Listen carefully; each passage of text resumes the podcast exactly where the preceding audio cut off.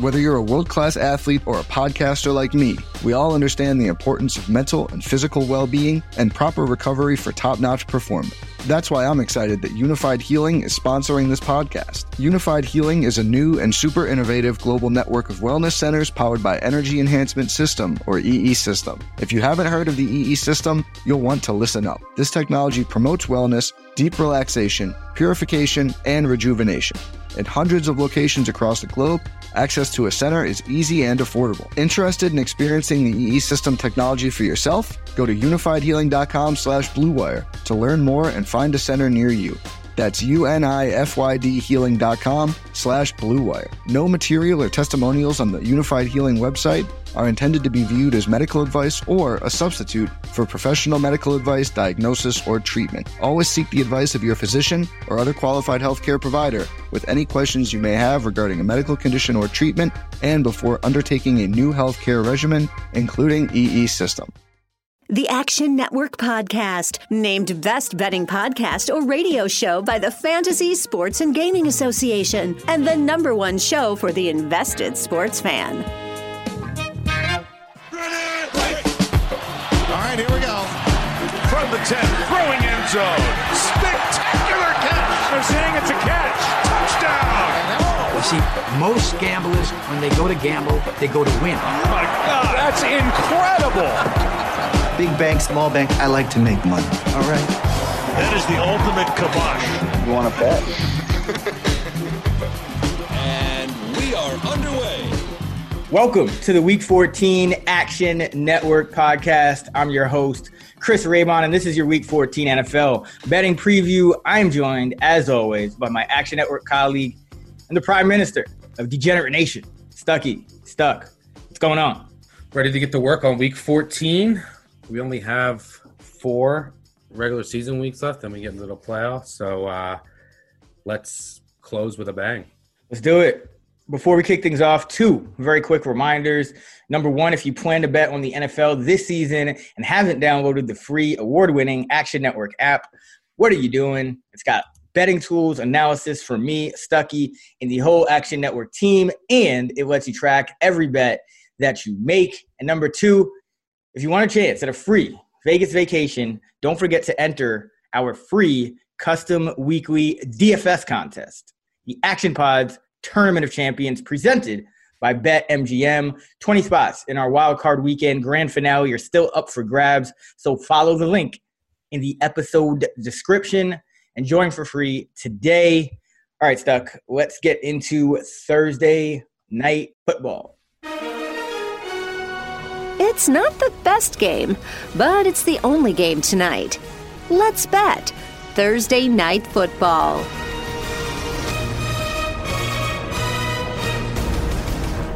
So this week we have a rematch of a couple Super Bowls ago. The New England Patriots at the Los Angeles Rams. Rams favored by five and a half points. The total is 44 and a half at Bet MGM, the official odds provider of the podcast. Stuck, initial thoughts on this Thursday night football matchup? Yeah, just to set the stage here. Well, actually, I should just let me just give an update on kind of the lay of the land in the NFL. I think it's a good time to do it uh, as we head into week 14. Home teams are 96, 94, and 1. So basically, there are exactly 500 on the year. And last year's win percentage of 51.2% was the lowest since 1972. And if you go back from 2003 to 2019, 57% win rate straight up for home teams, average margin about 2.4 points. Against the spread, road teams are hitting at about 52.5% on the year, covering by about 1.3 points on average. Overs and unders about even on the year. So basically, what those numbers tell you, and everyone's you know trying to figure out what is home field worth without fans, is that there is no home field advantage this year. Um, and home field has been coming down. We've talked about that before, but it, you have to remember there's still a lot of noise. It's still a small sample size, you know, of games that we're talking about. You know, close to 200 games. It's going to be a lot of noise there. I still have my average home field around one point lower for division games, about a half point difference between division and non-division games, but it comes out to about an average of one point. But Maybe I'm too high, maybe I'm too low. It's a continual process. But this game will be played in Los Angeles, and New England was in Los Angeles last week. So they're staying out there, and it's a rematch of the Super Bowl. And I'm really intrigued just to see. I mean, basically, Bill Belichick, Flores, and company ruined Sean McVay for about a season plus, right? They came in and just completely shut down that Rams offense. They kind of gave the league a script Actually, if you go back, it was Bears. The Bears too. Yeah, right? it was the yeah. Bears, and then with uh, Vic Fangio, and then it was you know Matt Patricia had his hand in there. Matt Patricia uh, call out, but you know then Sean McVay uh, coming into this year has redesigned, went back to the lab, and has done some new things with the offense. So it'll be interesting to see what the Patriots do from a scheme perspective here, because this front seven is nowhere close to as good as the front seven that we saw then. And same with the back end. They've had a lot of opt outs. You know, whenever I look at the Rams, it's okay, can you really get pressure on Goff to disrupt the offense? And you get pressure on Goff, it's pretty simple. He's probably going to flop. And the Patriots aren't elite at getting pressure. Now, can they come up with something scheme wise? We'll see. Um, I I have a slight lean to the under here. I mean, the Patriots they can't throw the ball; they're just trying to grind the ball and grind the clock down the field. Yes, they won 45 nothing last week, but Cam Newton threw for 69 yards. Not nice. And the Patriots had less than 300 yards at 4.4 yards per play. They basically won on special teams. We know how bad the Chargers special teams are. And in the week before against Arizona, they won 20 to 17. Cam Newton threw for 84 yards. And the Patriots had 179 total yards, 3.5 yards per play.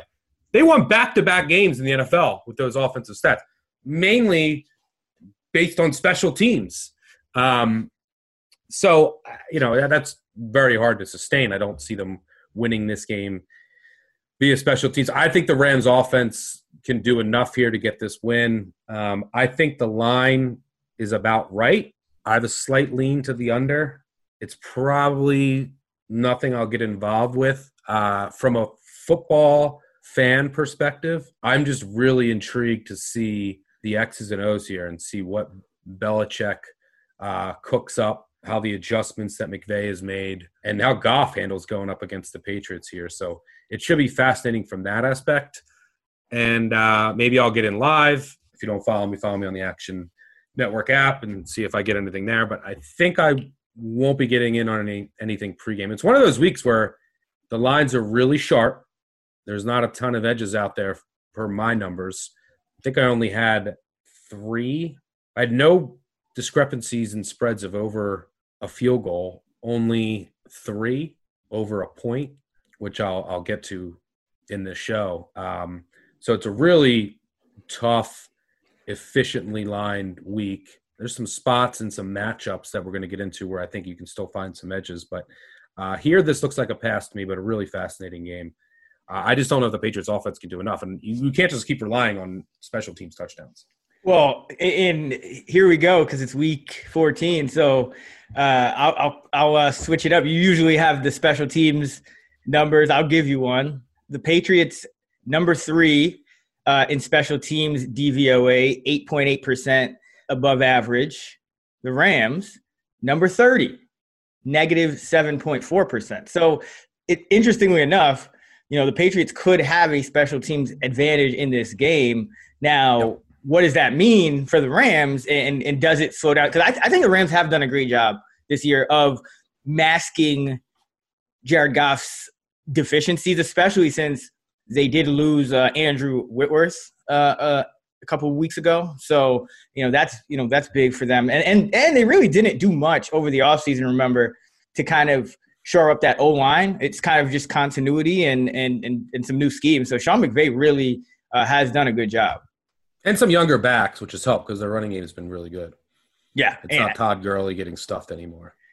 Yeah, high. It's a high volume run game. You have three capable backs that fill, you know, that can fill different roles. Kind of a little bit like the 49ers um, had in that Super Bowl run last year. So yeah, it's it's a good game. I have it about Rams by four, but you know the difference between four and five and a half is not really a you know something to where you're jumping to bet uh, the the the underdog in that spot because between you know four and, and five and a half, you know, a three and a half and five and a half really uh, are is kind of like a dead zone where um, you know three is a key number, six is a key number. So um, I have a little bit you know t- lean toward the Patriots, but um, it's I still expect it to be you know a, a one score game uh, at the end of the day. Yeah, it's yeah. I mean, the, the special teams. It is a good point. I'd say you can't keep relying on it, but the Rams' special teams have been have been miserable. Their return game is awful, so they might lose the field position battle here.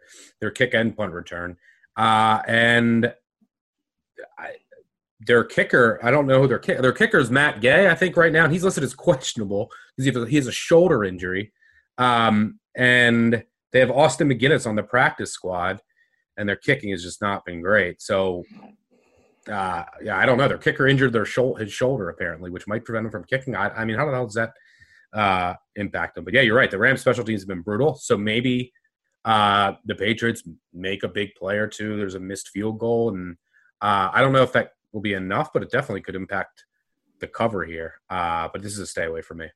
I don't know if it's because the Chargers have been so historically bad at special teams, but it does seem, and the Dolphins have been really good too. But it just seems like special teams is impacting games in a meaningful way a little bit more this year. It could just be like a small sample size with you know a couple of teams happening to face off against each other, but something to think about. We don't love anything on Thursday football, so if you're looking for action on the game, you know we have great prop players, including yourself, Matt Freedman, Sean Koerner, the odds maker. We have a show convince me on Thursday night, seven Eastern. Just go to the Action Network handle, and it's it's live on on Periscope, and you guys will give your favorite props. We'll have prop content out on the app, on the Action Network app. So check that out, and uh, you guys always crush it. So you can get you can get uh, some action that way. Just make sure you get in quick because some of these things will move. Yeah, great point. Um, look out for that, and and we do the show uh, Sunday every Sunday uh, at 11 a.m. on the Action Network uh, handle as well, where we give out more props. But yeah, that's that's always the key. You know, the, these lines move extremely uh, quick. You know, even from when we you know bet them to putting putting them in the app. So um, you know, if you can get a, a line as soon as you see it posted, please do. So there's your Thursday night football game. Again, Rams favored by five and a half the total, 44 and a half. We don't really see a huge edge um, in this one. Our numbers are pretty much in line with the market. But uh, that is your Thursday night football game. And speaking of Thursday night football, BetMGM has a great sign up offer for the game. New customers bet $1 to win 100 in free bets if either team scores a touchdown.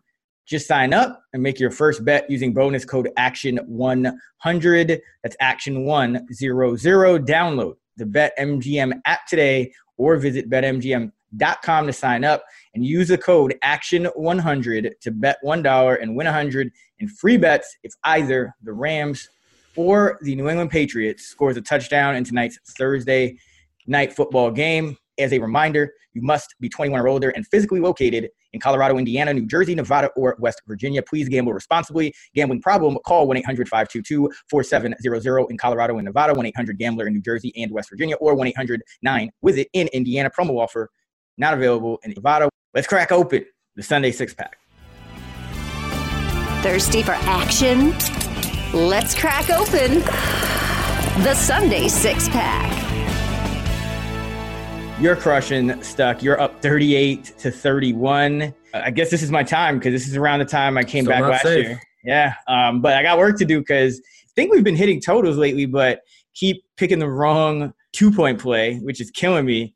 Uh, should have just should have just picked the uh, the Jets on the spread last week. I can't believe they I can't believe what happened at the end of that game. I'm sure we'll talk about it. But uh, I'm up first this week. You'll go first for the total.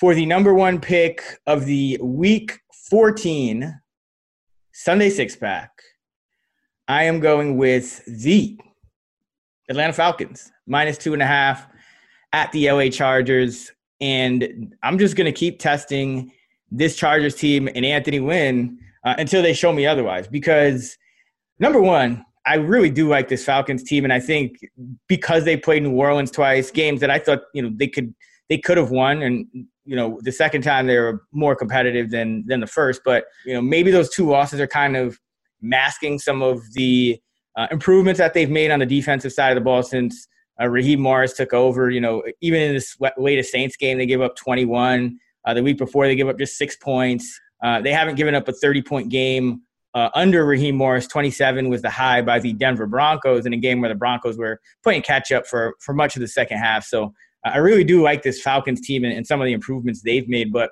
this is a game where you know Anthony Lynn gets the biggest coaching downgrade for me, you know, in my model out of out of any team. And now you're starting to see the metrics line up with with this with this Charger with the Chargers playing on the field because for money, much of the season it was like okay, the Chargers are kind of an average team with a great you know quarterback playing well, uh, some talent, just playing a little bit you know below their true talent level, underachieving a bit. You usually expect those teams to kind of bounce back, uh, but now you look up and uh, you look at DVOA, and remember, DVOA is schedule uh, adjusted, and the Chargers, after this latest uh, defeat to the Patriots, are now 30th in total DVOA and weighted DVOA, which weights the more recent games uh, more heavily. The Chargers are number 31 in the league. The Falcons uh, are 22nd overall, so not great, but they do improve three spots uh, when you look at weighted DVOA. So this is essentially uh, a league average team versus a bottom three team, which and you know I have this number at at four. I think I'm the highest of of any of us. I think you have it significantly lower, but um, I do kind of take into account uh, you know coaching because it does impact the, the, spread and the models. And i think that's the biggest discrepancy i've seen with my numbers and some of the quote unquote sharper numbers out there you know what the, what the big money is doing on a given week. They're not going they're not adjusting for coaching. And i think you saw that early in the year with a lot of bets kind of coming in on the falcons. Uh, and you're kind of seeing that later in the year with the chargers still getting a lot of love in the market despite um, continuously showing us that they they're not going to play as well as you would expect given what they look like on paper. And I think it was kind of significant that after that Bills game two weeks ago, the Chargers officially eliminated essentially their playoff chances went to zero. And then for them to come out last week, 45 to nothing as a home favorite, they lose. Pro Football Reference has spread data dating back to 1975. Up until the Chargers game last week, no home favorite had ever been shut out more than 35 to nothing. And that was also the Chargers in like, uh, I think the late 70s or it might have been early 80s. But they're still at home. Second worst team in the league according to DVOA. I'm taking them minus two and a half, essentially betting on the Falcons to win, win the game here in LA. I think it actually was the most lopsided home loss, shutout loss since 1989. But whatever. Yes, it's been it's definitely been over 30 years for sure. And but what I disagree because I make this closer to a pick. Now, all I did is tease. I I have a teaser piece out for this week, so make sure you check it out. I teased the Chargers up from two and a half to three and a half. It fits the mold. You know, I do think that it's the one thing that's not great about teasing is I think it's going to be a higher scoring game, which doesn't make it an ideal teaser. But because I make it closer to a pick, I was more than comfortable teasing the Chargers from two and a half to eight and a half. And outside of last week, all they've done is playing lots of close games. And Uh, you know, it just going back to history, if any trends players are out there, a home dog after a more than three touchdown loss since 2003, 40, 23, and 2 against the spread at 63.5%. Teams off of a shutout loss are 26 and 1 against the spread since 2015, about 68% over the past 20 years. A home dog, so after getting shut out, a team that's a home dog is 31 and 6 when teased since 2001. So that's what I'm doing here. Now that all, all of what I just said goes back to kind of one of my key philosophies in the NFL just works this way with your numbers is buying low and selling high. So, you know, everyone sees the Chargers lose 45 nothing last week and it's so oh, they're terrible. And look, just just coming out and saying I'm fading Anthony Lynn to not win this game because the Chargers pretty much have to win this game to cover. That's actually sound enough reasoning right there. But the one thing that you're fighting against here, I saw this really funny tweet, and I apologize to the author because I don't remember the handle, where it said the Atlanta Falcons are an organization of 52 players working together in order to maximize uh, Koo's fantasy points, their kicker. Um, which because they cannot score in the red zone. It's what cost them last. I mean, it is amazing. The only the only two teams that are less successful in the red zone this year are the Giants and the Jets, and it's crazy. By the way, special teams game. If you want to talk special teams, this is goes to your point. This is a revenge game for Koo, a revenge kicker game, and he's been great. And the honey bat, the hunt, the money badger can't name yourself as a kicker. He's been awful. Charger specialties been awful. So that could end up being the difference. You, know, you cover two and a half, just a missed field goal or a field goal. But yeah, I mean the, the Falcons just the red zone. I, I don't. They I can't figure out why they're so bad in the red zone. They can't run the ball and they don't have a mobile quarterback. I'm sure that's part of it but the play calling doesn't seem to be ideal. I do expect Justin Herbert to bounce back against the soft Falcons defense. It has improved, uh, but Herbert's been good almost every week except last week, and this isn't a Bill Belichick defense. So fading Anthony Lynn to lose, I can't give you too much shit. But for me, I'm teasing the Chargers up to eight and a half. Yeah, I mean, and no, I, am usually on the you know buy low, sell high. And I ha- actually have a pick that kind of fits into that perfectly. But my numbers actually make this four. Like, uh, so you know, it's a spot where usually when you're buying low, selling high, like you know, we had the the Jets and Raiders like seven and a half last week. You know, things like that. Usually the number is a little bit higher, but this is kind of for whatever reason, you know, the Chargers are still kind of getting that benefit of the doubt. I, I just don't see it. I mean, Anthony Lynn, you know, they're he's nine and eighteen in LA against the spread. Like that's hard to do, you know, at home, like uh, over that span of time. So I'm going to continue to fade him. like the Falcons improvement, but yeah, essentially just betting on Anthony Lynn to lose the game.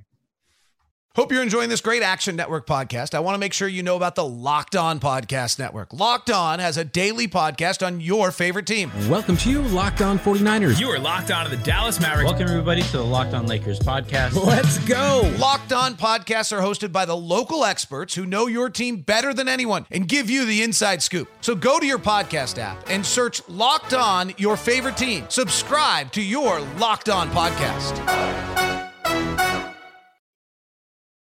All right, for my first pick and the second overall pick of the Sunday six pack, I'm going back to old reliable. He's treated me very well this year, and that's Tom Brady off of a loss. Uh, and if you want to know the stats, he's 34 and 12 against the spread off a straight up loss. It applied against the Chiefs, and he got us in the back door. You can always come in my back door. He's the most profitable of 203 quarterbacks in our Action Labs database, covering by an average margin of six points per game in those 46 games. And at BetMGM, the Bucs are minus six and a half. As a underdog or favorite of less than a touchdown, Brady, after a loss, is 26 and three against the spread. 89.7%. Insane. Tampa's obviously coming off of a bye here. That'll help with their health. Specifically, at receiver, I know Chris Godwin isn't practicing. I expect him to play. He had pins removed in his fingers, so he didn't practice today. Uh, I assume he's just recovering from that. But Dean, their corner, he should be back. Ali Marpet, I fully expect to be back on the offensive line. That's huge. And I think, look, what has Tampa done this year? They've lost the elite teams, the elite defenses, and Brady hasn't looked great. This is not an elite defense. The, these are corners that can be picked on. This is a team that doesn't get pressure. The Vikings are 24th in adjusted sack rate. When Brady's clean, clean in the pocket this year, 25 touchdowns, six picks, 80% adjusted completion percentage. When he's under pressure, he's 30th of 40 quarterbacks uh, in quarterback rating, three touchdowns, five picks, 58.2% adjusted completion percentage, just 35th out of 40 quarterbacks with a minimum of 100 dropbacks. And additionally, you have the Vikings who, you know, they've they've won two straight, but their injury report is really troubling. Uh, Eric Kendricks didn't practice today. Both their tight ends, Kyle Rudolph and Irv Smith, didn't practice today. You know, Jeff Gladney, their corner, he wasn't doing much at practice today. So the Vikings are pretty banged up while while Tampa really got healthy. We know that the Bucs beat these bad defenses and these you know average to below average teams by a lot off of a loss. They've shown it, and the Vikings just look. I mean, can we take a look at what the Vikings have done of late? Yes, I mean they lost to Dallas at home, and we've seen we. Uh, hey, was Dallas having a resurgence? No, we've we've answered that question. They got trucked by Washington and then trucked uh, by Baltimore. Since that loss to Dallas, Minnesota had a miraculous home win against Carolina. A miraculous miracle. They scored 18 points in the fourth quarter, last second touchdown and then survived a missed field goal. They they really should have lost that game. And last week they played the Jags at home. So this is the Panthers and the Jags in back-to-back home weeks after losing to the Cowboys. And in that game, Minnesota again had a very fortunate win. Uh, they had to come back late and they won in overtime in a game where they were playing Mike Glennon, and the yardage was 420 to 390. Yards per play, Vikings 4.9, Jags 5.7.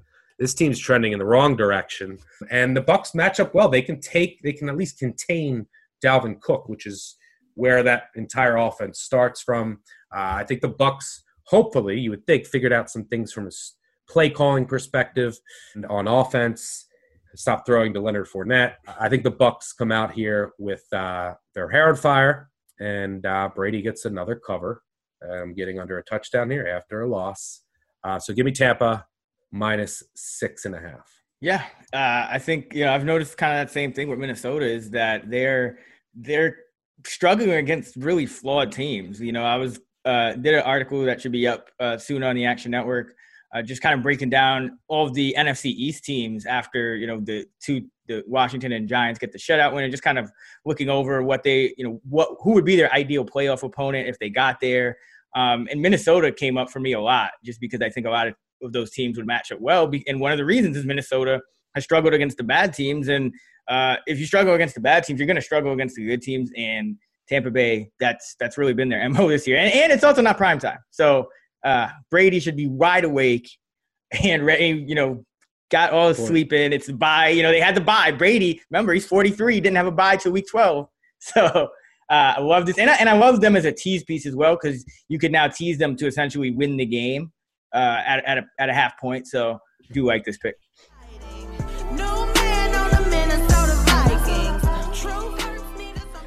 For my number two pick and the number three overall pick of the week 14 Sunday six pack. I am going with the biggest uh, edge that I see at our uh, pro models, and that's the Pittsburgh Steelers plus two and a half at the Buffalo Bills. And I think, listen, you know, we've talked about the Steelers, and, and I actually thought they would they would beat Washington uh, last week, but we've talked about this. I saw, I saw on the app. Yeah, right. Exactly. That, I was I was rooting for the Steelers to win so we could get Buffalo plus three here. Uh, yeah, and then I wanted Buffalo to lose to San Fran, uh, and then that would have been a slam spot because we definitely would have got I think Bills plus three.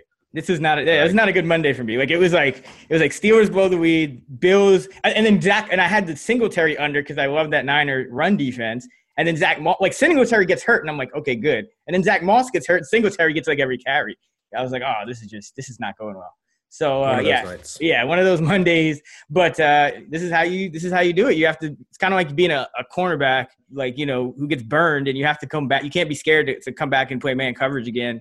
Uh, so we're going right back with the Steelers plus two and a half. I can't believe I'm betting on the Steelers here, but um, this this number, I actually have the Steelers as slight favorites. So uh, this this number is pretty off to me, and I think it is a reaction to what we saw in two national TV games uh, back to back last Monday night. And listen, the Steelers, they're not quite as good on defense as they were earlier in the year. Why? Because all their linebackers keep blowing out their knees. So, uh, with that being said, uh, this Buffalo team, you know, is one that the strength of schedule does pull their numbers down a little bit. Um, they have beaten some kind some kind of average to below, below average teams. Um, the Steelers still are going to have kind of the same issues they have on offense um, as well, but all that being said, uh, I think this is a very evenly matched uh, two teams. And Buffalo, you mentioned it. There's not really a big home field advantage this year. Um, so that's another factor kind of playing in to where you ha- I have the Steelers uh, as as a, again a slight favorite. Um, they're plus two and a half. I think that this is a great spot for Mike Tomlin now. You know, he kind of and I thought it would happen last week, which is why I thought the the Steelers would handle Washington, but I thought after that game against Baltimore, and I think Tomlin tried to do it. You know, he, he, called them out. He said they sucked and and whatnot, but he didn't really get his point across because they still won that game. But now, now you have the rah rah Tomlin spot back a little bit where um, he has some real kind of teaching points to go off of. And you look at the Steelers, and you know, we've talked about this, and there's kind of like some very specific spots where you back them and where you fade them. Uh, Mike Tomlin, as an underdog, uh, 36 and 18 uh, against the spread, 67%. Uh, Mike Tomlin off a loss, 42 and 30, 58% uh, against the spread. Uh, and then Sean McDermott is is just 43% against the spread off a multi-game straight up win streak. So uh, love how the situational spot kind of aligns for the Steelers to to bounce back here uh, against. And, and, and again, this is you know even with you know St- Steelers losing a linebacker, a couple linebackers. This is still going to be a tough matchup for Josh Allen, and Josh Allen has been inconsistent, you know, from week to week. Like he played well against San Francisco, he played poorly against the Chargers played poorly, I think, a couple weeks ago against the Jets. Like we've seen this kind of up and down from him. Uh, and I think, you know, in this spot with the focused Steelers team that's a little bit angry and kind of just a, a great spot for their coach now to, to get his point across. Uh, I think you're going to see a, a, a, whole different Steelers team than the one we kind of saw just sleepwalking through those last two uh, primetime games. I have a lot on this game. Um, the one thing I will say, the Bills' defense is definitely trending in the right direction. During the bye week, they made some scheme changes. The way that they're using some of their linebackers. Uh, Edmunds, they're lining him more outside. They're being more aggressive with AJ Klein. Now they have Matt Milano back, which is just huge across the board. Johnson, their slot is playing a little better. They don't have Josh Norman in there any longer. Um, Levi Wallace is in. There's just a lot of pieces that are playing well. Some of their defensive linemen are playing better. So they cleaned some things up on the defensive side of the ball during the bye. The offensive line is playing well of late. I mean, the Bills have looked good of late, but there's no doubt that this is, you know, a direct overreaction to what happened on the same night last week. You know, you saw the Bills look so good against the 49ers, and then the Steelers lose to Washington. So on the surface, it's a buy low, sell high spot that is creating line value on the Steelers. But you have to keep in mind the Steelers, this is their third game in 11 days. That's brutal. You mentioned Robert Spillane, another linebacker that's hurt. Bush is already done. Joe Haden, their corner, he's hurt. I don't know if he can go. Nelson, their other corner, he's hurt. So this is a really banged up defense that has played one of the easiest schedules in the NFL. They've also benefited from a league leading 23 turnovers, part of which is because they played so many backup quarterbacks. And I mean, Brian Daboll for the Bills has just been amazing, by the way. And the Bills lead the league in third down conversion percentage. That's going to be a battle in this game. The Steelers just like there's going to be some potential wind in this game. The Steelers can't run the ball. It is a huge issue, and I've been saying it all year. I, I mean, Pitt run blocking. Let's take a look at PFF. They're starting offensive linemen out of 183 qualified offensive linemen. This is where they rank their respective rankings out of 183 offensive linemen in run blocking. 171st, 162nd, 160th, 102nd, 127th. They don't have a single offensive lineman in the top 100 in run blocking. They have the lowest expected rushing yards per attempt in the league. Their offensive line is 30th in adjusted line yards. I, I mean, it's bad. Uh, and they're they're number one in adjusted sack rate on offense because Ben just gets rid of the ball so quick. It's just these seven, eight yard passes. That's hard to sustain drives, especially when you're dropping seven, eight balls a game as they are right now. You would expect some regression there with the drops, but it's hard to move up and down the field when there's no explosiveness. Pittsburgh 29th in explosive play rate. Buffalo top five in that department. And Pitt's aggressive D, they can give up big plays, especially if their secondary's banged up. And Buffalo, where they've been most vulnerable, is against the run and giving up explosive runs. That's not Pittsburgh's game at all. So there's a bunch of things to be worried about with Pittsburgh. And it's crazy. You went with Pittsburgh last week against Washington. You were playing them live to win. And then this week, we were telling everyone Pittsburgh's overrated because of their offense. Now their defense is banged up. Uh, but at the end of the day, I've preached it all the time. This is the classic Tomlin spot. Yes. He is like, think, think about their last couple games. They played the Ravens backups. How flat were they? They played Washington. How flat were they? Even against Jacksonville, they were, it was like zero zero through, we, we know how bad Jake Luton is now. Uh, they, they just come out flat for these spots where they're, they're favorites. He's the least profitable coach as a double digit favorite in our database over the past 20 years. But Tomlin, as a road dog against winning teams, 17 and 5 against the spread, 77.3%, covering by an average of six points per game. That's Brady after a loss type numbers. Number one of 124 coaches in our Action Labs database, 15 and 7 straight up in those games. That's as an underdog on the road against a team over 500. He has he's 15 and seven straight up in those games. So it's a rah rah spot. Off of a loss, uh, we're getting disrespected now. So the Steelers will be fired up for this one.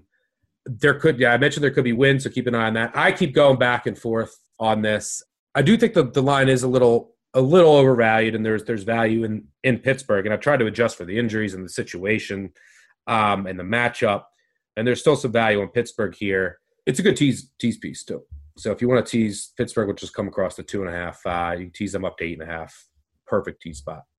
I wish they would just use like you know they they signed one of the best fullbacks in the league uh, in Derek Watt, who's uh, TJ's brother and JJ's brother, Derek. Uh, they have him. They have like a fullback, and they have you know Vance McDonald, who's a blocking tight end. They never make their third tight end active, so they're just completely uncommitted to the run.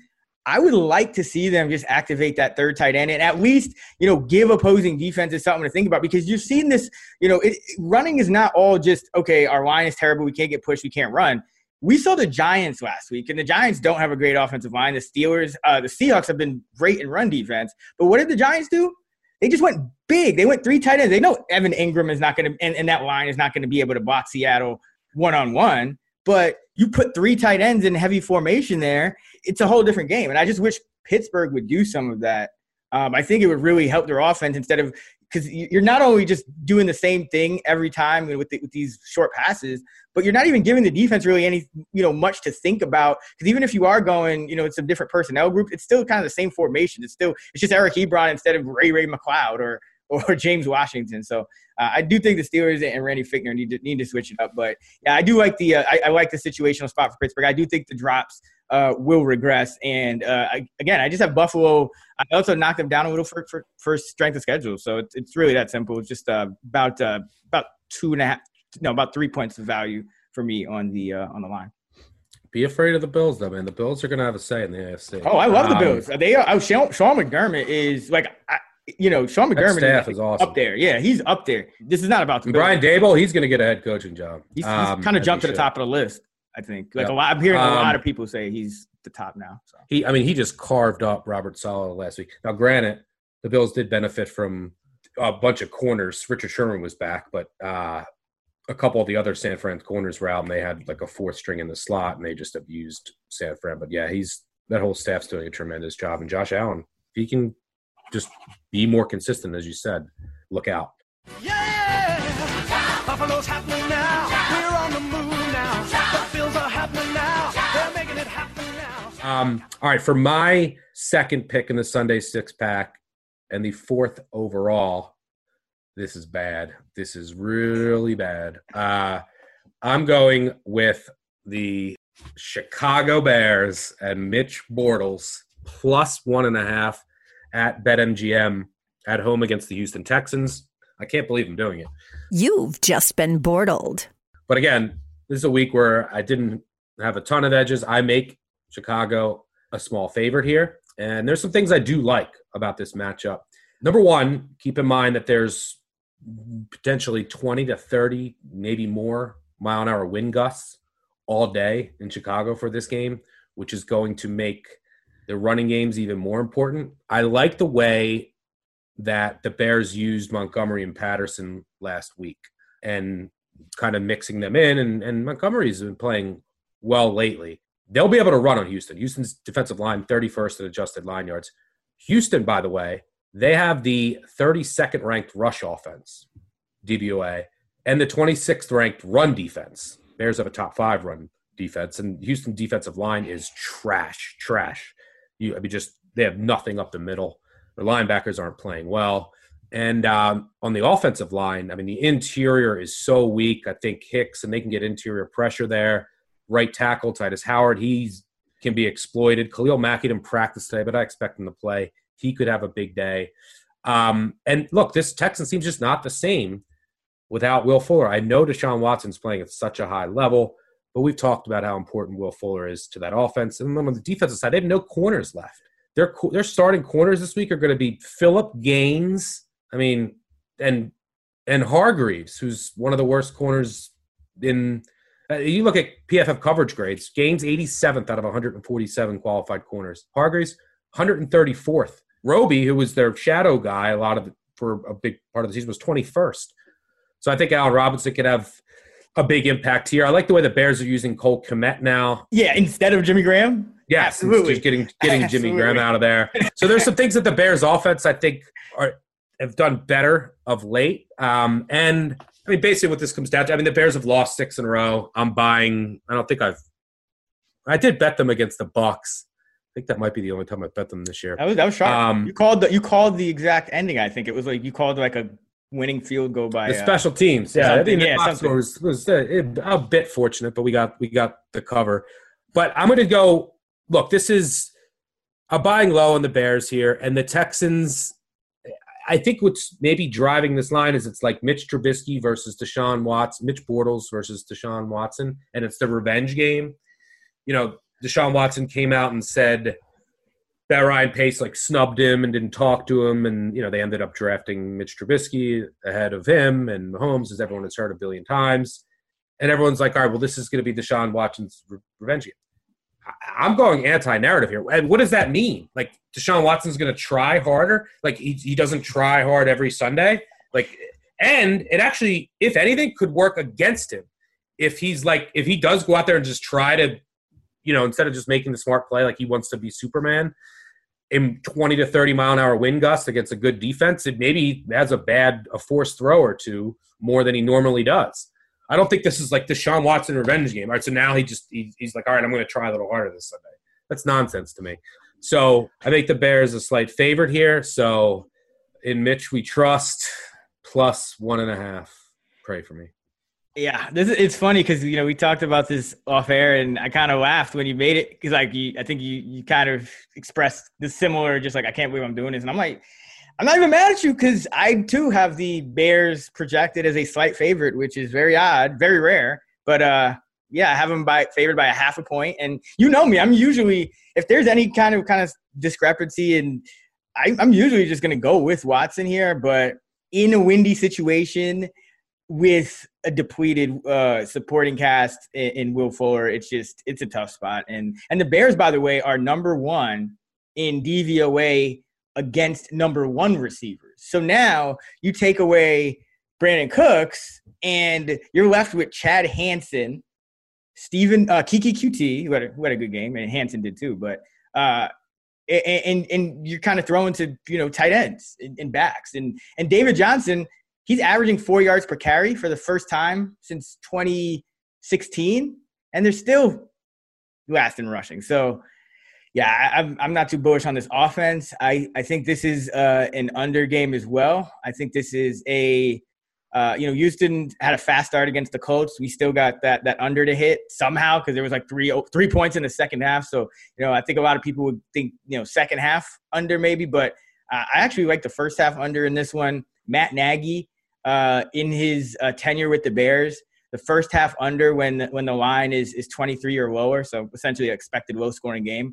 Uh, the first half under is 28 and nine, and it's seven and three this season. So uh, I think that uh, we won't see much scoring, and that and that's not the way Houston is going to win the game.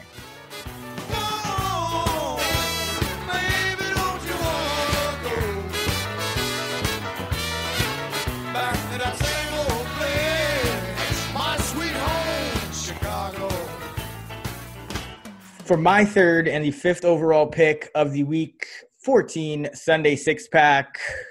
This is ugly in a whole different way, but uh, don't usually do this, but I couldn't pass it up, especially since we're getting to probably the end of his tenure. So I'm betting against Adam Gase, Seattle, minus 13 at BetMGM.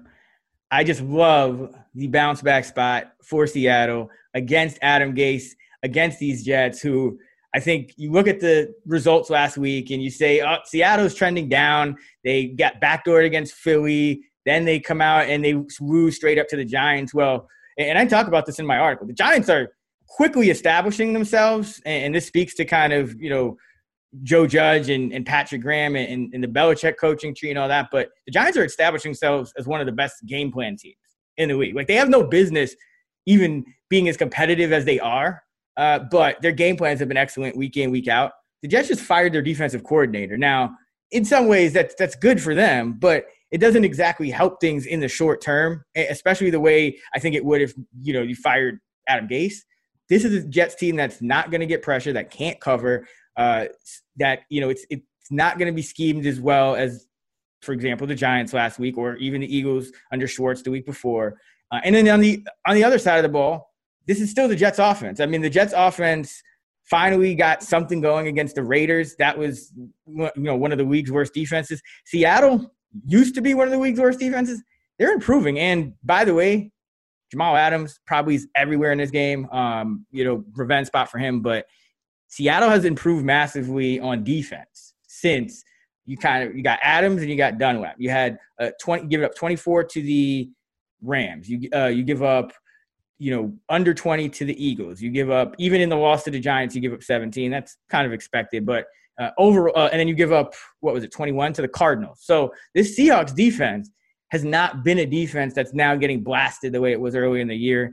And I don't think the Jets really have the the personnel to take advantage of that either. So, and then on top of that, you're getting the situational spot. Last week I talked about this. That was one of the few Adam Gase spots where you actually want to back Adam Gase. I think he was like six and two, uh, coming off a loss against a non-divisional uh, opponent uh, at home. Well, in this spot, this is when you want to fade Gase, and it seems counterintuitive because usually these aren't the spreads you want to bet. But Adam Gase as a road underdog, uh, plus five and a half or more, five and eighteen against the spread. That's a twenty-two percent cover rate, which means the opponent's covering seventy-eight percent of the time. Uh, four and one this season. Uh, and the numbers, the percentage holds just as high when you look at double digit uh, spreads. And, and then Pete Carroll uh, and Russ off a loss, 25 and 13, 66% against the spread, two and one this season. Uh, so just a big bounce back spot for Seattle. I have this uh, over two touchdowns. And uh, so I like the 13 here at BetMGM. Be sure to shop around. I've seen some 13 and a halfs uh, out there as well. But I think this is a, a Seattle smash spot Brandon Shell, their tackle, might be the most important player in the league this week because uh, last week all the all Seattle's tackles got hurt, and Chad Wheeler came in. That was the worst tackle performance I've ever seen in my entire life in that fourth. He looked like he never played offensive line in his life. They, it looked like they just went and, and grabbed a hot dog guy on the street and said, "Yo, come in here and play." He used, to, I think, he was the, the Giants tackle for Eli Manning that last year too. Um, the Seahawks offensive line was bad. Wilson was really bad that game. Uh, and look, I I'm not a fan of laying double digits in the NFL, but I will say that if you're going to do it, uh, you because double digit dogs in the NFL historically have been profitable. But uh, the Jets, they buck most trends. They're two and nine against the spread. It's a double digit underdog since the start of 2016. Two and nine. Only the Jets. Uh, the only thing that would concern me here is it's the Seahawks. Can they win by more than one possession? There's like a the a law of of NFL betting that they have to play one possession games every week, and it always comes down to the wire. But maybe the Jets uh, are just that bad. Um, so yeah, it's it'll be interesting to see what the Jets defense does. Are they going to change up everything? Are they going to play a lot of zone like the Giants did? Um, but this defense is no good. I mean, Russell Wilson should bounce back here. So uh, I don't hate it. I make it close to 14, and um, I'm not certainly not betting the Jets here. And it's fucked up, but that is the way it is. Uh, for my third pick and the final pick of the Sunday six pack, I have Mitch Bortles sandwiched in between Tom Brady, who's going to go down as one of the greatest quarterbacks of all time, and Patrick Mahomes, who might go down as the greatest quarterback of all time. Uh, for my third pick, I'll go the Kansas City Chiefs minus seven at BetMGM at the Dolphins. First of all, people are saying the Chiefs are, are going down to Miami and they have the, the Saints on decks. They're going to be looking ahead. What the fuck is that? No, this this game is way more important to the Chiefs. If they're going to lose a game the rest of the way, you would want to, you would rather lose to the Saints you'd rather lose an NFC game. They're they're trying to get the one seed, and right now the Steelers have the advantage because they lost an NFC to an NFC team. Uh, but the Chiefs can still get there if the Steelers drop another game, and this game is important to them. Um, they're not looking ahead to the Saints. Everybody, uh, I've heard that a bunch. I'm like, what? this the, the Chiefs have come out a little flat, and I think they have had a little Super Bowl hangover, and they've you know I think in like seven seven games this year they've been either trailing or leading by less than three at the half. But I just think this is a great matchup for the Chiefs. I get the Dolphins' defense has been great, and this is the same defense that you're going to see in Baltimore, right? They have good corners on the outside, and Howard and Jones. They blitz a ton. They're going to play a lot of. They're going to play as much cover zeros as anybody in the league. Cover one. It's the Bill Belichick tree. I actually wanted to ask you about that. Do you do you think they really will? Because the the way That's- this year, yeah, beat, that- Ma- that's- beat but that's- Mahomes, right? Is sit back. You sit back. This Yeah, like, so that's but here's the thing. That's all that's their identity. It's the same problem that the the Ravens have. Now, if I'll get to if they don't. I don't think that they should. But that's the only way they're able to generate pressure too. And that's just just what they do. They blitz and they play a ton of man on the outside, which is a nightmare against Patrick Mahomes. We know that. You don't blitz Patrick. You can't blitz him. He just goes he just runs backwards and then throws it further. Um and you can't just you can't cover their receivers long enough. And you know, the Dolphins defense has been great, but it's been great against, you know, average, slightly above average, below average, bad offenses. They do lead the NFL in third down defense, and it's been a good defense. But they're second in the NFL in turnovers. There's some regression coming there. They've been very fortunate in special teams. I know they have a good special teams unit, but they've been lucky in that department as well. And guess what? They benefited from turnovers. Mahomes doesn't turn the ball over. Um, and so I think this is go back to when the Dolphins played the Bills. Go back to when, and you know, like they, this defense can be got. And when the Chiefs have played similar defenses, the Ravens, the Bucs, the Blitz, without a man, carved them up. And it's Tua on the other side. It's a huge, huge quarterback mismatch. I know Tua looked better last week. Uh, It was against the Bengals. He's still, and I know he's dealing with a hand injury. I'm assuming he starts and plays for this. Because I, I do have a, a downgrade between Fitzpatrick and him. And I have Tua right now graded as the 35th ranked passer out of 40 quarterbacks with at least 100 dropbacks this year. He's basically almost dead even with Carson Wentz. So Where's Jalen yeah, Hurts? There's Is Jalen Hurts above? Uh, oh, he doesn't have a hundred. No, Hurts doesn't have hundred. I don't. I don't know where he would be. Um, it's like it's in the territory of like Luton, Darnold. Where's Dalton? Uh, Dal- uh, Dalton is like I think 29th. That's too high. Too high. Uh, and I mean Dalton. If you watch Dalton, then you watch some of these other quarterbacks. He's he looks better than some of them. Um, At like two like yard last passes. night. Uh, yeah, but I'm just saying he's at least doing that. Yeah, no, Tua, Um, Tua is ugly. It's been ugly with Tua. Yes, I, I completely. It's been ugly. So I mean, I, I think that he's going to make mistakes, and I think this is a great matchup for the Chiefs. And then look, if the Dolphins do decide to just drop back, you know what the Chiefs are going to do? They're going to grind all the way down the field and hand it off. And the Miami's run defense is horrendous, horrendous. So they're just going to run it all the way down the field. And I don't think Tua can keep up. I know that the Chiefs defense has issues, but they're going to blitz him, force him into some mistakes. Um, and uh, I think the Chiefs roll here. Uh, so give me Kansas City minus seven. Yeah, this is also one of the premier spots for Andy Reid going on the road, 83 and 55, uh, 60% against the spread. Uh, Andy Reid, um, you know, just with KC, because that, that's his entire career, but with KC, 39, 21 and 1 on the road, 65%. That's he's almost doubling up against the spread on the road. That's that's absurd. Uh, now this year he's three and three, but probably just due for some uh, regression. And then Andy Reid with KC, when the opponent uh, is on their second straight or more uh, at home, is 14 and seven against the spread, 67%. So uh, this is really you know spots Andy Reid has excelled at. Now Brian Flores is making a name for himself as well. Uh, the one thing with him is um, when he's been a favorite uh, or a, a dog by less than 11. So, you know, kind of throwing out some of those early Dolphins games where they were like 20 point underdogs. Uh, he's now 13 and six against the spread. So he's, he's, you know, coached his team well, but I think this is where he kind of meets his match. And Andy Reid's always had success against Belichick. So you know why wouldn't he have success against Flores? I, yeah, I agree. I think it's a big, uh, big quarterback mismatch. Pat Mahomes, take me home to the place we belong.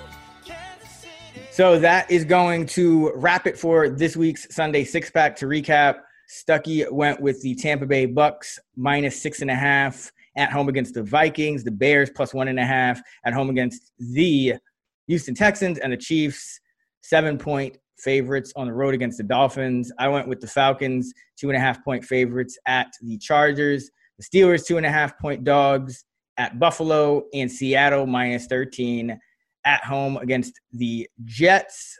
Uh, going to go straight into our coach's pep talk this week. And today's coach's pep talk comes to us from the 1955 movie Mr. Roberts, and we're dedicating it to Anthony Lynn and those Chargers. You guys are wonderful to me. Ah, don't mention it. I think you almost deserve it. What, what do you really think of me, honestly? I like you. There's no getting around the fact you're a real likable guy. Yeah? Yeah. But. But what? Well, I also think you're the most hapless, lazy, disorganized, and in general, the most lecherous person I've ever known in my life. The day you finish one thing you started out to do, that's the day I'll have some respect for you. That's the day I'll look up to you as a man. Okay? Okay. All right. And just as a reminder, you know, Stuckey already mentioned the app. You can follow him at Stuckey2. You can follow me at Chris Raybon. Uh, and you can also follow the picks of the pod. Just search for Sunday Six Pack in the Action Network apps follow feature, and you can see uh, the picks. Next up, we have our favorite over under plays of the week. Take us away with the total. I was going to go with the Chargers Falcons over, which I do like and did bet. Uh, but totals have been hot for weeks, and mainly because I've been going with a consistent theme.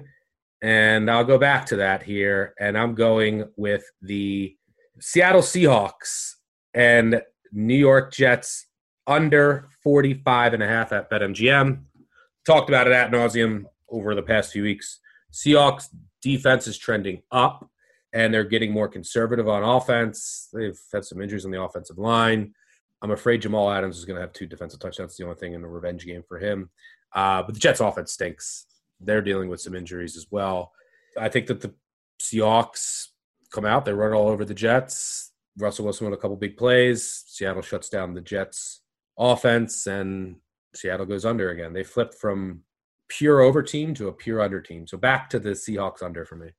The Jets, it's really, you know, when you look at their games, it's it's a question of are they going to be able to kind of live up to their side of the bargain? And you look at who they played last week, the Raiders, that's a team that the Jets can move the ball on. This week, as crazy as it sounds, I don't think the Jets will have much offensive success just based on what I've seen out of the Seahawks defense over the the past month. So I don't hate it. I think the one thing you have to be careful with is if the Seahawks, you know, do look at that Jets defensive line. That's kind of their strength is, is defending the run. They've given up like one or two big run plays that have inflated their yard per carry. But if you look at their adjusted line yards, they're still very good against running backs. So uh, that's the one thing you got to hope the Seahawks don't like actually decide to go back to that early let Russ cook. But even if they do, I think they should have no problem kind of pulling away.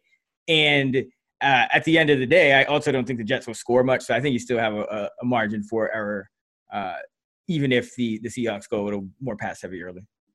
For my total, I am going with the most dependable total in the NFL over the past year and a half, and one that I think some people will be on the other side of because it's a late year divisional under, but uh, I don't care. I, I, think that this is uh, another great spot based on the defenses and that is the Titans and Jaguars over 52 and a half.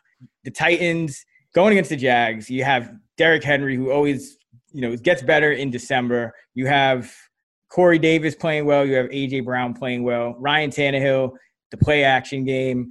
Uh, and then on the other side, the one issue, the one worry I do have for Jacksonville is uh, Brandon Linder. Looks like he's going to be out their center, but um, Jacksonville's been able to score and, and kind of stick with some teams lately. Uh, Pittsburgh is really the only one they, they weren't able to have any kind of offense against, and that's even with Mike Glennon. Uh, like Jacksonville's receivers, love James Robinson. Uh, and, you know, we saw this Titans defense. Like, I, I thought it was improving. It had played well. But, I mean, the display that the defense showed in that first half against Cleveland was one of the worst defensive performances I've ever seen in my life. but this just kind of goes back to how these Titans are playing. And over this, you know, past two, one and a half years with Ryan Tannehill in that play action game, uh, they are 21 and four to the over. 21 and four. Now, last year they came out, they were a surprise over team. You'd say, okay, this year the market's going to react. Overs have been killing. There's no way they're making these t- totals for the Titans too low. Titans over is nine and two this year with one push. I'm going to keep going. It's, it's just like Anthony Lynn. I'm going to keep going back to it until they prove that they're not that this is not the kind of game script uh, that they are going to play to. Yeah, I don't hate it. This the, the when they played the first meeting, I think the Titans won 33-30 on a last second field goal by Gostkowski. And the Jags, they've one win. They've in seven one possession games. Like, it's like a feisty team. Yeah, the Titans defense is so I mean the Jags defense is terrible. It's a bottom three defense by any no matter who you're asking. The Titans defense is horrendous. They, maybe they get Adoree' Jackson back. He practiced today. That could help. He's, he's not no a real pressure. He's just a figment of uh, our he's imagination. a figment of our imagination. uh, but the Titans, they're allowing teams to score touchdowns on 73% of red zone trips. The only the Chiefs are actually worst. Uh, the Titans are 30. Yeah, you know why, right? Because you know they, they practice against their own offense, which scores like 80% of the time, and, and they just carries right over to the game. They just give up the exact same rate. You know what I mean? Um, and they're allowing teams to convert on third downs 53.57% of the time. That's incredible. Dead last NFL. Uh, they get no pressure and they can't cover on the back end. I mean, it's not going to work in today's NFL.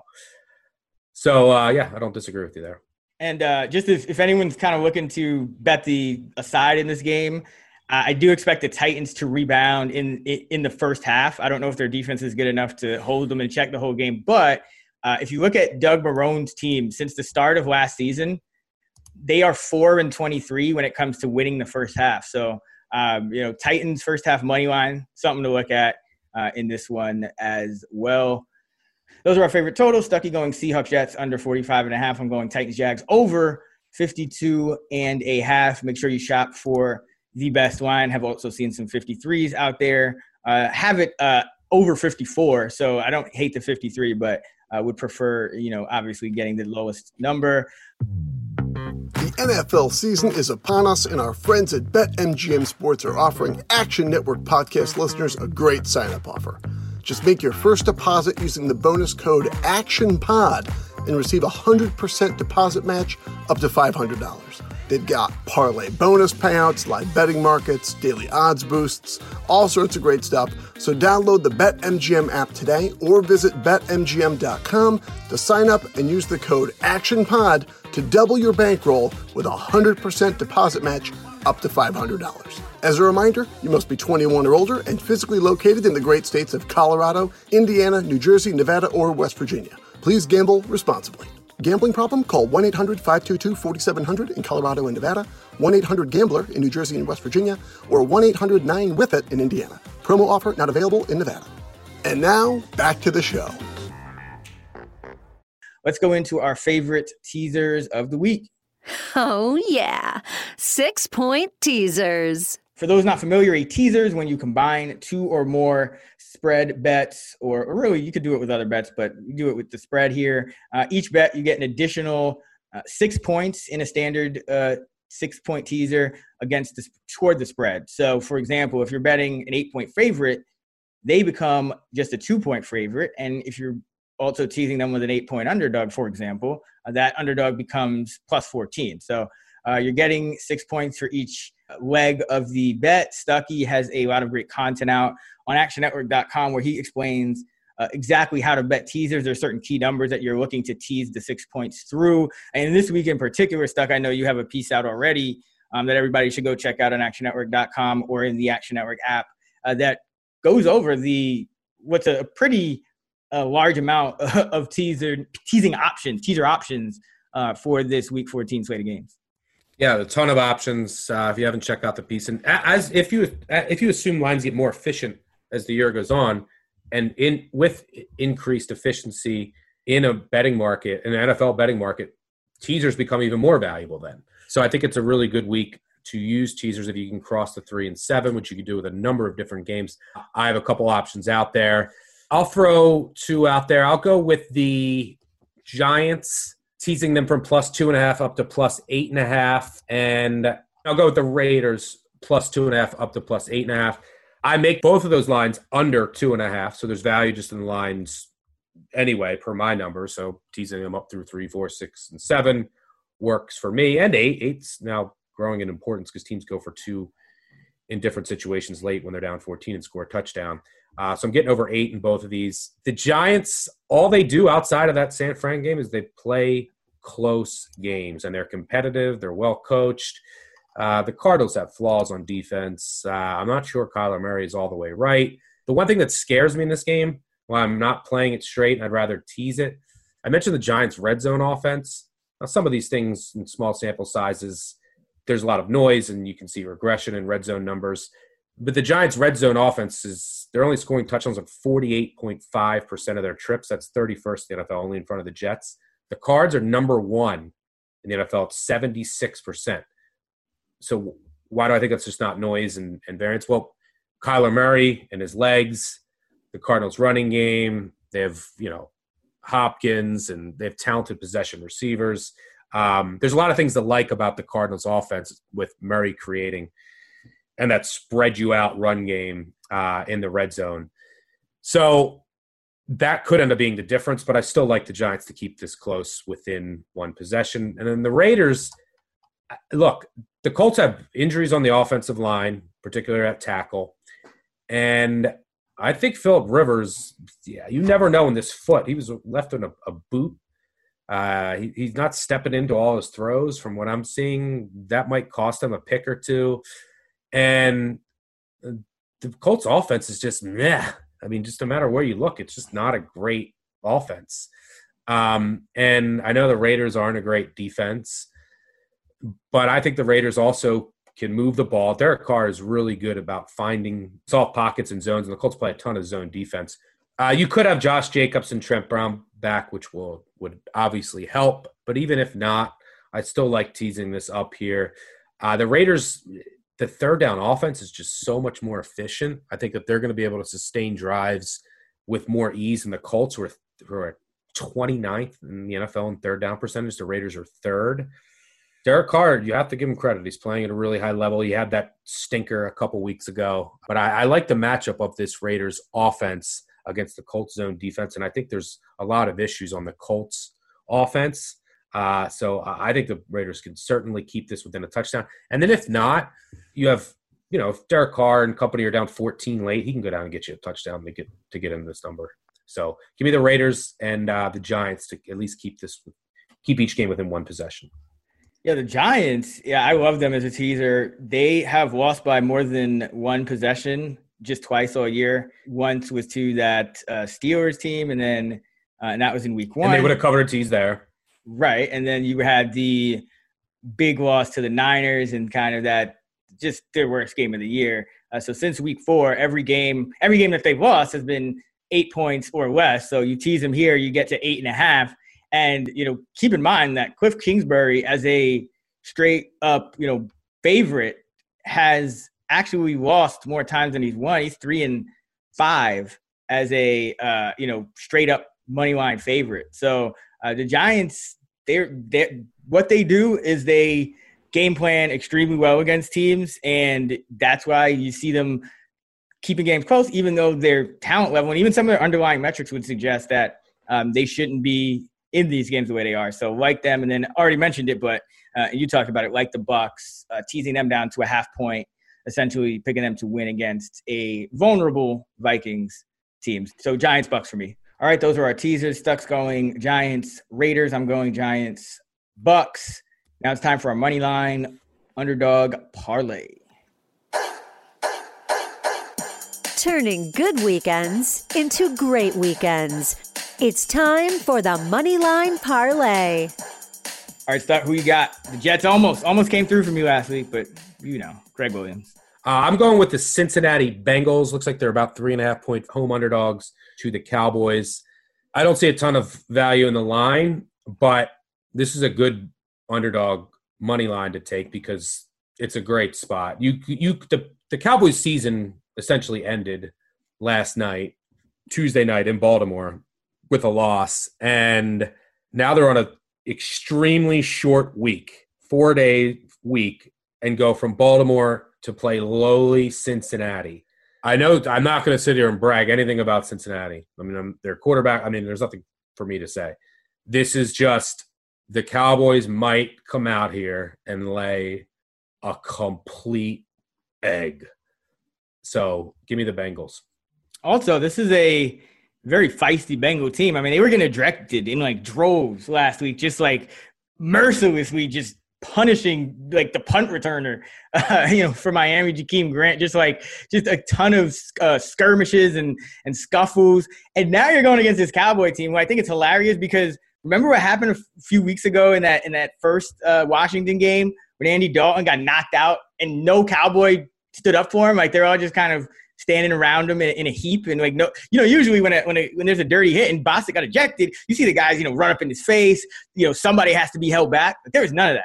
So now you're going against this Bengals team that they showed that like their season has been over, but they're they're they're still playing with an edge. So I, I do think like this is technically the Cowboys still have like a one and a half percent chance to make the playoffs if they were able to win out. Just you know, as of right now, based on the fact that we don't know the outcomes of the other games yet, if they were to win out, in theory, th- their playoff chances could rise back up to as high as thirty three percent. So like technically, like this is actually a trap game for them uh, but either way, it's it, it's just a game where I think Cincinnati has like they're going to come out with more of an edge, and uh, I make this essentially a pick 'em. So uh, yeah, I don't I don't hate that at all. It, it's it's scary to bet Cincinnati to win a game, but it's the Dalton revenge spot. But who wants more revenge? Cincinnati for all the years Dalton wasted, or or Dalton? I feel like it's Cincinnati. What's he going to do? Oh. Try harder because he's playing the Bengals? Like it's just everything's underneath. It's uh, I could totally see this. Uh, agree with you. I can see the Cowboys landing UJEG here. I am going with the team that I mistakenly bet against over and over last week, and that is the Washington football team at San Francisco. And they're plus 145. And I started to look back on this team, and really, this is a pretty average team. They're about 17th in, in overall DVOA. Uh, they they're top five on defense, but I'm thinking back on it, and I'm and you really started to see this kind of come out in, in that San Francisco in that uh, Pittsburgh game. But this is like the team, like this is like the emotional team, like this is like the team that you look at Ron Rivera and what you know what he's gone through this year. You know, battling cancer, decides that he, they're not just gonna tank the season, even though it probably would have helped them because they still don't have the long term quarterback on the roster. Uh, he's like, no, we're going to go for the division title. And then, you know, push comes to shove, and all of a sudden you have Alex Smith in there who battled back from a life threatening injury. So you have the two team leaders just battling back from like life threatening circumstances. Now finally have some confidence because this is a great second half team. They have the great best second half um, scoring margin in the league, but they've come out flat in a lot of different spots, and and that's kind of slowed them down. But you look at their first their first half offense, they're top five in success rate now uh, in, in first half offense under Alex Smith. They were 30th under the other two quarterbacks. So I think you're going to start to see some improvement there. And Kyle Shanahan, his spots are the underdog spots. Like those, and it didn't come through last week, but those are, well, they kind of flipped to a favorite and you saw what happened. So, you know, Kyle Shanahan is a coach that uh, you generally like to bet, you know, on him when the Niners are underdogs. They just, for some reason, play better. Still not at home. They're still in Arizona. But uh, I just like the Washington football team. I, I, initially, I was like, this is going to be a letdown spot for Washington. And then I just thought back, I'm like, no, nah, this is that one team that just has all that emotion. Like that, it's, it's going to be that team that's just like, it's the feel good story of 2020. And I don't think you're going to want to fuck with Washington down the stretch. So I'm going to try to get out ahead of it. I could be wrong, but uh, going with Washington plus 145 here. Yeah, Washington's defense has been a tremendous number number one red zone defense too. That defensive line is great. But I mean, this is the quintessential buy low, sell high. We saw San Fran get blown out. We saw Washington pull that huge upset over Pittsburgh. So are they flat here? Potentially. That's scary one for me. Like, just watch out for that. That's all I'm saying. Like, watch out for Washington. Just watch this team down a stretch because I, I just have a, a feeling that they're they're going to be kind of outperforming expectations. Now let's get into the best of the rest, which are the games that did not make it into any other segment. All right, first up, we have Denver. This line is off the board at some books. Carolina dealing with some COVID issues. Looks like DJ Moore, the wide receiver, will not play, but Carolina, three and a half point favorites. Last we've seen, the line may open a little bit lower if you know if, if it comes back out and anything else is announced. But right now, that's what we're going with. Uh, any thoughts on this game? No, I mean, no, we gotta we have to wait to see who's out. Keep your we'll have content out on Action App and ActionNetwork.com. I mean, AJ Bouye is now suspended cornerback for Denver. They already lost Bryce Callahan, has been one of the best corners in the NFL. So they're starting corners going to be Duke Dawson and, and a rookie, Ojemudia. That's not great. Uh, Panthers off of a bye, but now dealing with COVID issues. This game's a mess. Yeah, I mean, it it, it would seem like Denver's defense is going to take a hit, but still have Vic Fangio. I, I think it's probably going to be an under game for me, just because the Panthers, there's you know Denver's taking a hit at corner, but the Panthers are, are you know going to be down a key wide receiver, if not more, because Curtis Samuel also went on the COVID list. Uh, so that would be huge if you have to start like Brandon Zylstra and Pharoh Cooper. Uh, so uh, watch out for the under in this one. Uh, and uh, next up, we have Green Bay going to Detroit. Detroit! Seven and a half point favorites are the Packers. The total is 55 and a half. Yeah, I mean, the, the key thing here to you keep your eye on is Kenny Golladay going to play?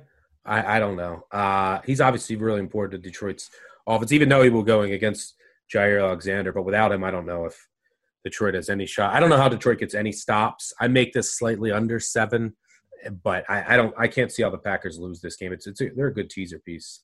If Golladay plays too, I, I would like the over. I, I just think Green Bay is going to go up and down the field. It will. Yeah, that's what it would seem like. I have a uh, Green Bay as seven point favorites. It is on the road. We've seen Green Bay stumble a little bit uh, late in the year outside of Lambeau, especially. I think they won 23 to 20 at Detroit last year. I think that both games they were three point games, actually. Detroit tends to play them tough. Now, there is a new coach, so there is a little bit of uncertainty here, but Aaron Rodgers playing extremely well. And I, I was impressed that in a spot against Philly last week where I thought, you know, okay, maybe, maybe you see some slowdown because pressure defenses, especially, you know, front fronts that can get pressure, have slowed them down. You, you also have uh, a cornerback in that Philly game who could at least, you know, in theory, obviously didn't happen, but in theory, cover Davante couldn't get it done. And now this is just such a such a easier defensive matchup for Rodgers. So yeah, I would lean to the over in this game if I had to make a play, just because you know Detroit offense under Bevell now could be a little bit better. I think Green Bay's defense has been a little bit overrated, so um, would lean over as as the play here uh, as well. Yeah, I mean Bevell still isn't like a, a Wisconsin guy that just loves to run it right and right up into the gut way too often. But I think Swift's going to be back, so that'll help because you can run on Green Bay and it won't be Adrian Peterson. But uh, I don't see Green Bay losing. I just don't see how Detroit can stop them.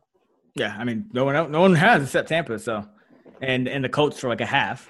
But really, Mount Marquez Valdes-Scantling stopped them. But we move on. Last game is the Saints, seven point favorites at Philly. We have two of these kind of run first quarterbacks. The total is 44 for this game. The Saints have been started to be an under team. The Eagles have started to be an under team.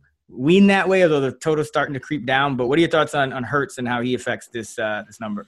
Uh, can't be much worse than Carson Wentz. I got, I don't I don't even have that much of a downgrade. I always have a big downgrade for rookie quarterbacks making their first start. But I mean, Wentz has been as bad as you can possibly get. I, I don't I can't project that he's going to be better. I have to see more, and he seems just like a one read quarterback uh, for now. But maybe he provides a spark, and yeah, I mean, Wentz was just playing at such a he needed to he needs to get out of there and start over if he even has anything left. I, I don't know. I hear hearing Drew Brees might play, and I still have a big downgrade between Brees and uh, Taysom Hill. Hurts not be able to get any help. You can't run on the Saints at all. Historically great run defense. Uh, they have some defensive injuries to keep your eye on. The Saints are 8 0 against the spread the last eight games Brees hasn't started.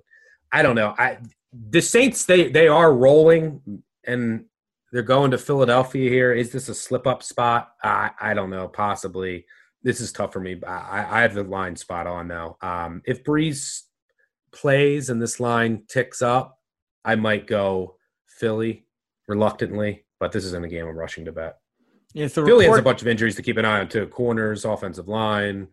Yeah, reports of as of this morning are that Brees is targeting a Week 15 uh, return date. It says he's progressing well uh, according to NFL Network, but he won't practice much this week. So uh, probably won't see him back this week. I think it'll be one more, at least one more game of Taysom. And yeah, I think I think I'd probably just lean under, but uh, it's so hard to know because with this with the spread because Hurts, I think I agree. I think he could be an upgrade, and in, in that case, you know, you don't want to just blindly fade him because Philly is already kind of you're buying you you know they're at the lowest point if you're betting against them.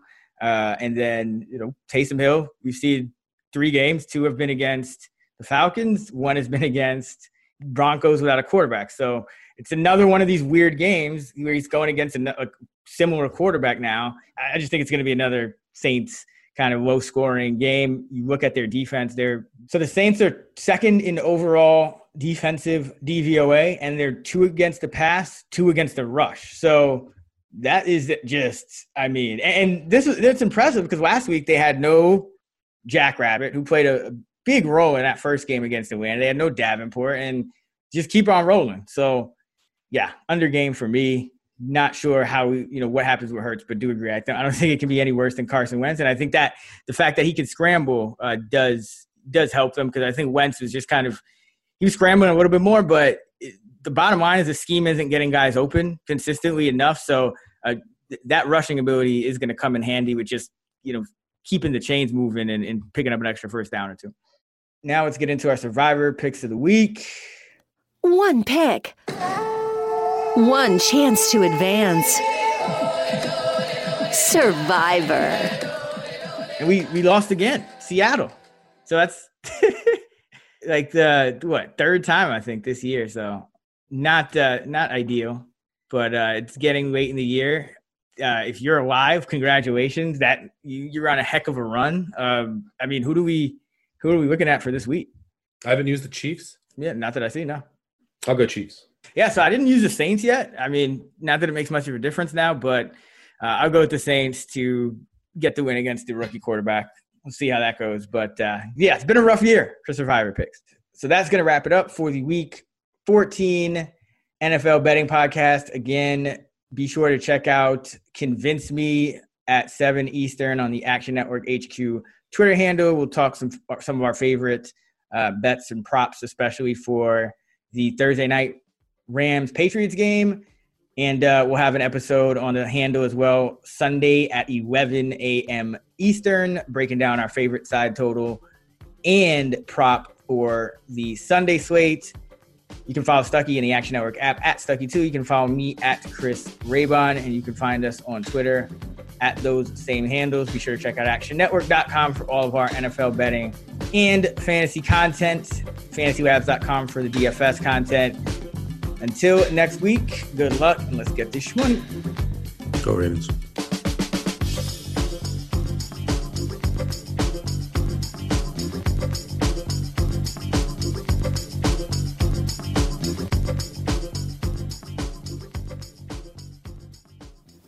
We're finished talking.